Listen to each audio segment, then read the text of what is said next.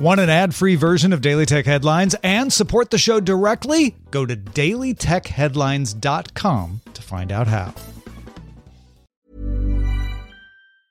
Hey, I'm Ryan Reynolds. Recently, I asked Mint Mobile's legal team if big wireless companies are allowed to raise prices due to inflation. They said yes. And then when I asked if raising prices technically violates those onerous two year contracts, they said, What the f are you talking about, you insane Hollywood ass? So to recap, we're cutting the price of Mint Unlimited from $30 a month to just $15 a month. Give it a try at mintmobile.com slash switch. $45 upfront for three months plus taxes and fees. Promote for new customers for limited time. Unlimited more than 40 gigabytes per month. Slows. Full terms at mintmobile.com. My business used to be weighed down by the complexities of in-person payments. Then, Stripe Tap to Pay on iPhone came along and changed everything. With Stripe, I streamlined my payment process effortlessly. No more juggling different methods. Just a simple tap on my iPhone and transactions are complete. What's truly remarkable is how Stripe caters to all my customers' preferences. Whether they're using cards, Apple Pay, or other digital wallets, Stripe ensures a smooth checkout experience every time. Setting up Stripe was a breeze, taking just minutes to get up and running. From local markets to global retailers, Stripe helped me expand my reach and grow my business with ease. To learn how Tap to Pay on iPhone and Stripe can help grow your revenue and reach, visit stripe.com slash tap iPhone. These are the Daily Tech headlines for Friday, September 29th, 2023. I'm Rob Dunwood.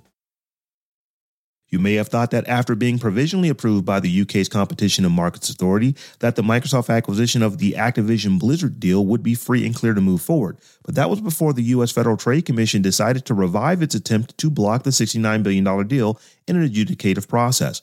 Fortunately for Microsoft, the FTC has already lost its challenges against the deal in federal court, and this revival won't delay the deal from going through. It could, however, serve as a nuisance to Microsoft and, in a worst case scenario, force Microsoft to divest parts of Activision after the deal closes.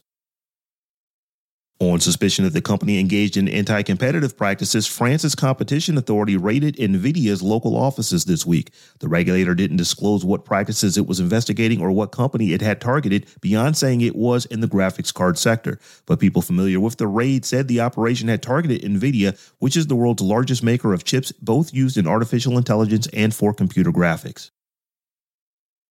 According to a new report from Bloomberg, executives from Apple and Microsoft met in 2020 to discuss a possible sale of Bing in an effort to displace Google as the default search engine on the iPhone. Apple, however, is said to have had concerns about Bing's ability to compete with Google in quality and capabilities. Apple is believed to take in upwards of $20 billion annually as part of the agreement that secures Google's position as the default search engine on iOS and iPadOS, and may have only entertained looking at Bing in 2020 to secure a better deal with Google in 2021. Google is sunsetting its collaborative Jamboard app and will stop updating the $5,000 Jamboard hardware sometime in late 2024. Google made this announcement in a workspace post and said it is integrating Whiteboard with tools such as FigJam, Lucidspark, and Miro across Google Workspace so you can include them with collaborating in Meet, sharing content in Drive, or scheduling in Calendar. Epic Games CEO Tim Sweeney confirmed reports Thursday that the company is laying off 830 employees, or about 16% of its workforce. Epic is also divesting from indie music storefront Bandcamp, which the company acquired last year, and plans to spin off SuperAwesome, a division that makes safe online experiences for kids. Candidly, Sweeney says that Epic is spending way more than we earn. French regulators have approved an update to Apple's iPhone 12 smartphone, which had been banned in the country for exceeding specific absorption rate legal limits. Apple contested the findings, saying the iPhone 12 was certified by multiple international bodies as compliant with global standards, but offered an update earlier this week that accommodated the testing methods used in France. App based food delivery services Uber Eats, Grubhub, and DoorDash must pay New York City delivery workers an $18 per hour minimum wage after their attempts to skirt the city's new law were blocked by a judge. The amount, which will increase April 1st of every year, is slightly higher than the city's standard minimum wage, taking into account the additional expenses gig workers face. At the moment, food delivery workers make an estimated 7 to $11 per hour on average. The Wall Street Journal is reporting that Chinese officials have told Apple it must strictly implement rules banning unregistered foreign apps, according to people familiar with meetings taking place with said officials and Apple staff in recent months. China's move to restrict the apps would close the loophole in the Great Firewall that allows Chinese iPhone users to download popular Western social media apps, including Instagram, X, Facebook, YouTube, and WhatsApp. Google has announced that website publishers can opt out of having their data used to train the company's AI models while remaining accessible to Google Search. The new tool called Google Extended is available through Robots.txt and allows sites to continue to get scraped and indexed by crawlers like Googlebot while avoiding having their data used to train AI models as they develop over time. And finally, Discord, the messaging platform widely popular among gamers and live streamers, is currently down for many users.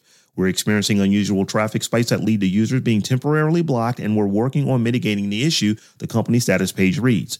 It seems that the issues are related to Cloudflare, which is currently experiencing problems with its dashboard and API service and is undergoing scheduled maintenance. For more discussion of the tech news of the day, subscribe to dailytechnewsshow.com. You can find show notes and links to all the headlines there as well. Thanks for listening. We'll talk to you next time.